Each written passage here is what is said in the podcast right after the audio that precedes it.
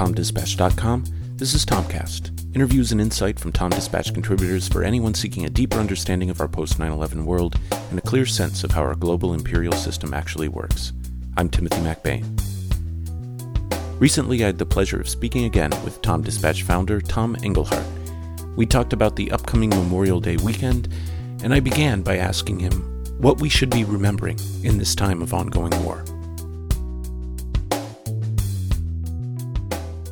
I, I mean, that's kind of a staggering question because, in some ways, there's so much to remember about the Afghan war and the events of the last decade or more. I mean, let's remember that based on, in essence, a cult of the dead, which were the dead of 9 11, the Bush administration launched us on a kind of madness. They took advantage of fear and a sense of an urge for revenge, I mean, all of which were understandable. They took Afghanistan, and then, not satisfied with that, they turned their attention almost immediately to Iraq. And I mean, that almost instantly turned Afghanistan, and not our first Afghan war, but really our second Afghan war, because we fought our first Afghan war in the 1980s. This is something typically, if we were to remember, that we would have to remember that really we have fought now, in essence, for more than 20 years with a small space in between in a country that up until that moment, probably in 1979, few Americans even knew existed, in what to the U.S. is the backlands of the world, although not to Afghans, obviously. All of this, you know, has kind of largely gone down the memory hole. The Afghan war quickly became known as the, quote, forgotten war, and within a few years, something also forgotten. The Taliban, I mean, one of the most retrograde and disliked regimes on the planet and in its own country largely was able to make a comeback. That's how bad, that's how ridiculous our invasion and occupation of Afghanistan turned out to be. We brought back to life one of the least popular regimes of almost any time. And now it's a tenacious, complicated guerrilla movement that isn't going away. And here we are remembering, but not remembering, in the 11th year of this war. In the process, of course, many have died. Some of them are completely unremembered. I mean, we don't even know, despite the fact that the UN tries to count, we have no idea. I think realistically, there's no way to calculate how many normal Afghans, Afghan citizens, not even fighters, have died in this war. Tens of thousands, probably. And they will have no memorials except very locally. We certainly won't remember them when we're finally gone almost 2,000 Americans have died, and I think largely, except maybe for a little bit of cant on Memorial Day, they really are forgotten. And that's what my piece this week was about. Significant numbers of private contractors have died there. They don't even get counted up. NATO allies, you know, another thousand odd NATO allies and various other allies, some of whom we literally paid to go there, small countries like Georgia who sent contingents of troops, have died there. Nobody here thinks about them. On our Memorial Day, at this point, very little is remembered. And I think most of what is remembered and all the sudden paeans of tribute to heroes and the fallen heroes and so on and so forth is really so much camp because this society has turned its back in everyday life on all of that. And this society, I mean, I call it a society in which, at this point, corporations go to war, but Americans largely don't. And that's, you know, in a way, if we're celebrating Memorial Day, which is largely a day when we have barbecues and go out on the highway and kill ourselves or other people, I think we should be remembering some of that.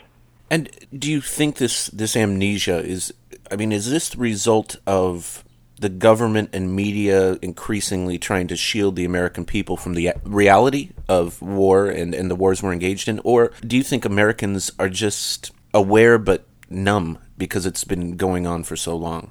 I think, quite honestly, and this isn't to belittle anti war movements, of which there have been some very large ones in our society, but not recently. On the whole, Americans don't like to lose wars. And Afghanistan is obviously a losing war, as Iraq was. It's a kind of defeat. And it's become ever less popular. Uh, I think I think that's one factor. People have simply turned away from it because it's visibly so unsuccessful. And now, when you, I mean, each time a new poll comes out, the numbers of Americans who think we should be there, think we should have fought, fall, fall, fall. They're so low now, they're almost infinitesimal. I think maybe 27% of Americans in the latest poll show any kind of support for the Afghan war. So, you know, most people have just turned away, but in this country, we're remarkably detached from the wars we fight. So we don't have to think much about it, and uh, that certainly was an advantage that has been an advantage to the government in prosecuting the wars. So there's an element of that. And things like this are always a little bit overdetermined, you might say. So I don't think there's one factor to explain it, but there are, there are a lot of factors. And uh, what we're doing is distasteful. I mean, people turn away from that too. I think there's some combination of factors. And talking about the, the, situation in Afghanistan and what the soldiers are facing and the unpopularity of the war there, can you talk a little bit about what you mentioned in your article, the uh, green on blue violence? I think this is a fascinating phenomenon. Uh, I mean, first of all, the fact that we have a name for it. Green is the Afghan color, and blue is the NATO color. And so, green on blue violence is the term that's come into being for the fact that increasingly Afghans, they're always said to be Afghans in military uniform, although most of them, in fact, turn out to be Afghan soldiers or Afghan policemen, turn on Americans who are training them, fighting with them, and kill them or try to kill them. We don't really know how many. We know, I think, at this point this year, 22 NATO soldiers, that's including Americans, have died in green on blue incidents of violence and the incidents themselves are underreported because the, the, military only reports situations in which somebody got killed, not in which somebody got wounded or some Afghan guy, some Afghan soldier, an American was working with turned around and fired but missed. And we know recently from the New York Times, which had a, a rather striking account, I mean, almost the first one I've seen on a specific incident at a base in southern Afghanistan. Uh, this wasn't even one guy in a moment of anger or whatever turning on the Americans.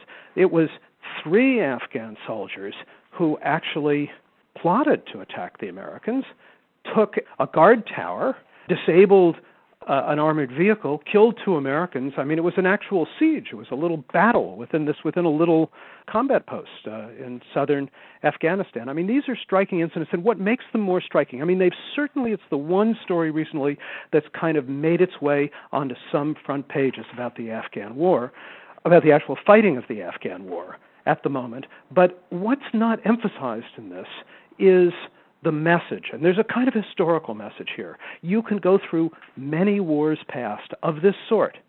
Vietnam, there's no incident like this that ever occurred in Vietnam in which America's allies turned on American soldiers and shot them. Iraq, there might be one incident, but maybe, but it basically it didn't happen.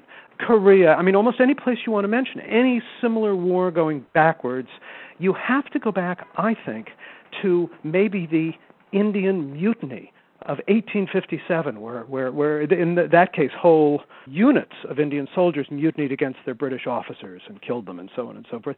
But this is the, this is historically uncommon, and I, I mean, it, it has a name now for a reason, and it should be if we're trying to remember something on Memorial Day. You couldn't get a clearer message from Afghanistan. This isn't the Taliban. I mean, a few of these guys might be Taliban infiltrators, but basically, these are Afghans who are so ticked off by the American presence there 11 years later that they're turning their guns on the Americans who are closest to them. This is a historical, oh, really almost an unprecedented in our time historical phenomenon, and it should send a message about ending this war.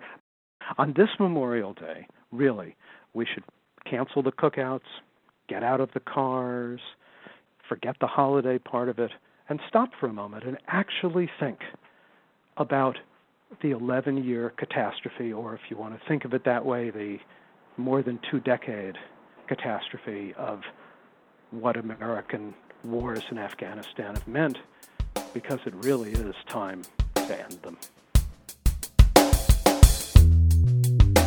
To read Tom Engelhardt's article, How to Forget on Memorial Day Whistling Past a Graveyard of Empire Filled with American War Dead, please visit tomdispatch.com.